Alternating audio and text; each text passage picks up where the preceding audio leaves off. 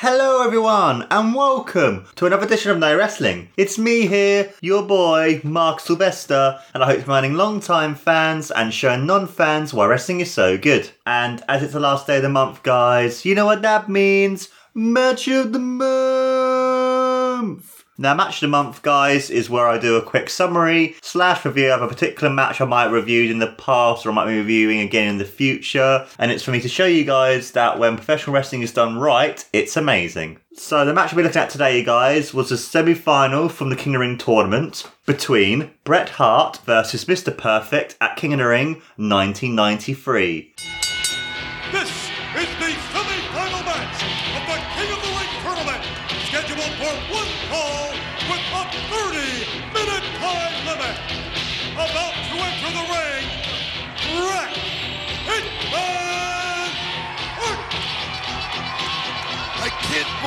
The interview that just happened with Gene Okerlund with the Hitman and Mr. Perfect.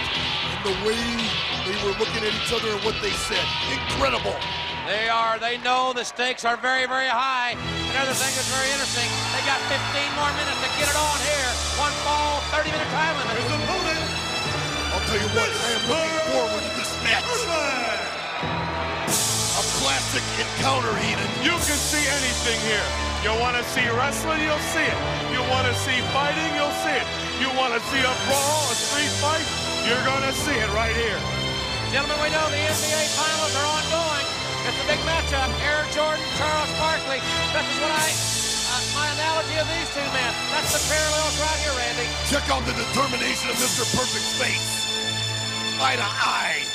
The Hitman versus Mr. Perfect. And remember, we got a 30 minute time limit now. Now, guys, there isn't enough I can say about this match. This match is amazing. This match is like, oh my god, it's so good. These two put on a clinic. Um, just this match in general is just amazing. Um, I'm probably gonna say that so many more times because it is that great. This match, um, this match shows you how these two are so good at their craft and why they're both excellent at what they do and why especially Bret Hart is known for being the excellence of execution. Everything about this match is just so good. The commentators themselves are losing themselves in the match. You can even hear them talk about like, oh my god, this match is so good, and they're voting for both guys. And the cool thing as well, you have Bobby Heenan kind of like having references back to when he managed Mr. Perfect when Bobby Heenan used to be a manager back in uh mid-ish 1990 to 91 before he became a full-time commentator and Mr. Perfect retired after SummerSlam 91 uh, and also as well talking about when he lost the title against Bret Hart SummerSlam 91 he was saying yeah he might have lost it but I wasn't there. I was doing commentary. I wasn't there supporting him. That's why he lost and that kind of thing. And when Mr. Perfect was doing sort of heelish stuff you could hear Bobby Heenan going like I taught him that. I taught him that. And those great little things, just the nuances that they did. Every time they did a, um, let's say for example, a, a rest spot, it was still exciting because that's one of the things I find nowadays professional wrestling. With rest spots, they're not fun or that interesting. But with this match, they were basically when you have him in like a headlock and he slams down onto the ground. Bret Hart does it with such velocity and speed and this momentum behind him and this sort of like purpose behind his moves. It was really exciting. It's amazing just how these wrestlers are that good that they can make something like that seem exciting where honestly it wouldn't be that exciting to be honest. And there, oh my god, guys, there are many moments and spots throughout this match that I absolutely adore. But I'm only going to include a few. Uh, one was the great promo before the match basically what happens before the match is you have both Bret Hart and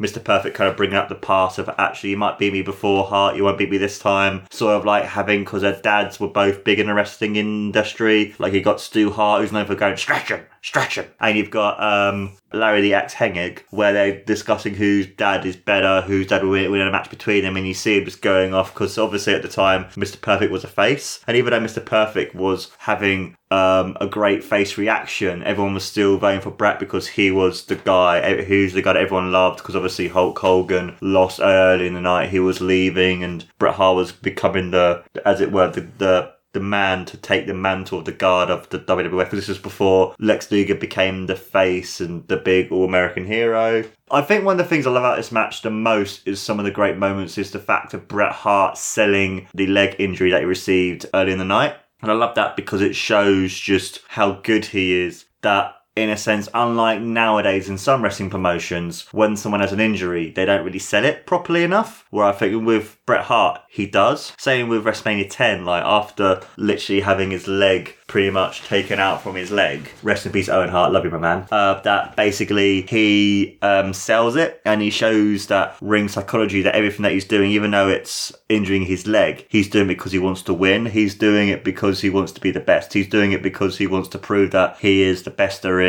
the best there was, and the best ever will be. And I like that because it shows you just how good of a wrestler Bret Hart is, and it shows you that how good of a wrestler that Mr. Perfect is. That these two can have pretty much a perfect match. Uh, also, as well, I love their chain wrestling, and also as well, it's one of those cool things that um, some great moments that I absolutely love is Mr. Perfect was absolutely beautiful missile drop kick. Mr. Perfect himself is known for having one of the most beautiful drop kicks ever in the world of, of professional wrestling. Um, oh yeah, basically there was a really cool like moments throughout the match and the whole great selling and the in-ring psychology is that Bret Hart was going after Mr. Perfect's leg like continuously throughout the match. Like he kept on going after his leg, his knee to basically wear it down, ready for the sharpshooter, which I find to be a really cool move. Um, there's a really cool moment where you got Mr. Perfect put Bret Hart into a sleeper hold, and then to get out of it, Bret Hart slides down and he gets Mr. Perfect to whiplash into the middle turnbuckle. I love that because it shows just how clever and how much of an in-ring general that Bret Hart is to know. Okay, so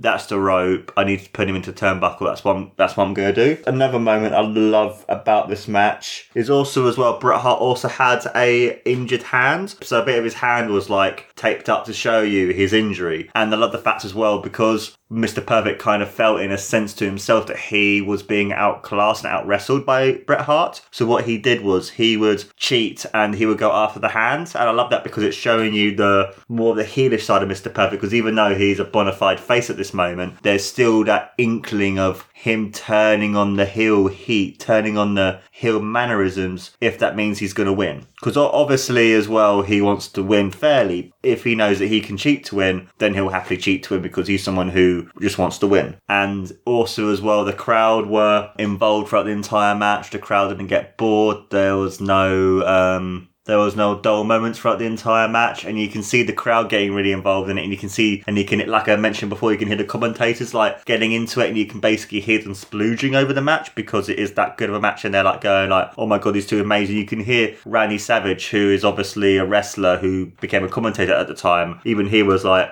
oh my god, these two are amazing. Like, I need to pick up these two because they're that good and they're that great at what they're doing. And it's cool to hear him do this because you can see just how much um, Randy Savage respects these two because he's putting them, the match, and the event over to the nth degree by just saying how good this is. It's like, and basically going up, and you can hear Bobby Heenan go, What a match! Like, this match is amazing. What a match! And it just shows you just how good this match is and why it's received its great accolades and why I want to mention this match and look at it is because I find this match to be quite underrated because it wasn't on a big four pay per view. I know it was technically part of the big five after this, this pay per view was invented, but for me, I think it's one of the most underrated matches of Bret Hart's career. And so then, guys, I'm going to give this match five stars. The reason I'm going to give this match five stars is just because this match is amazing. This match is great. This match is one of the best matches to ever gone on. And even this match, as seen, unlike other matches where you compare it to when it was done, compare it nowadays, because otherwise, if you compare it to um, nowadays matches, it would be seen as a lesser match.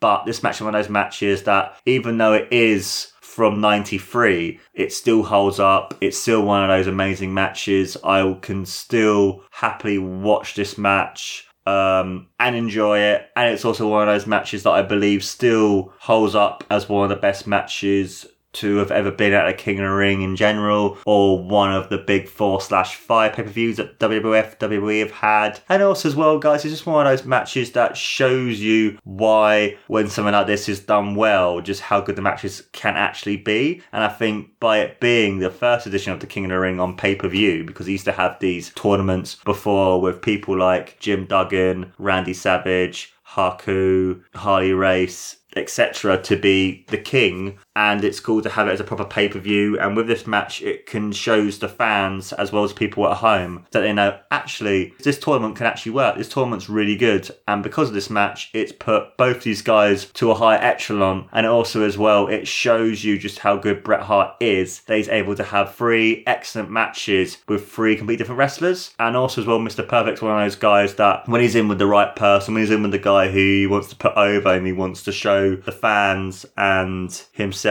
Vince, etc., just how good he and his opponent is. And I believe this match is one of those matches that I think anyone should watch. It's one of those matches that even if you don't like wrestling, uh, one, which is one of the reasons why you listen to this podcast to get more into it, or if you're someone who loves wrestling, or if someone if you never watched this match, or someone who just wants to watch an old match again, I recommend this match very highly. I recommend this match to anyone because it is that great of a match. And that, my friends, was another edition of Match in a Month. Let me know, guys, in the comments below. We found this match and other matches from the King of the Ring pay per view itself, and and even the tournaments themselves. You know, what match do you like particular from the tournament rather than any other match from the pay per view itself? And also, as well, guys, please don't forget to like, follow, and subscribe to Know Wrestling on all the different social medias, such as Facebook, Podbean, SoundCloud, Instagram, and the Twitters. And this has been No Wrestling, guys. I have been your amazing host, as always, Mark Sylvester. Take care, guys, and always remember the best there is, the best there was, and the best there ever will be.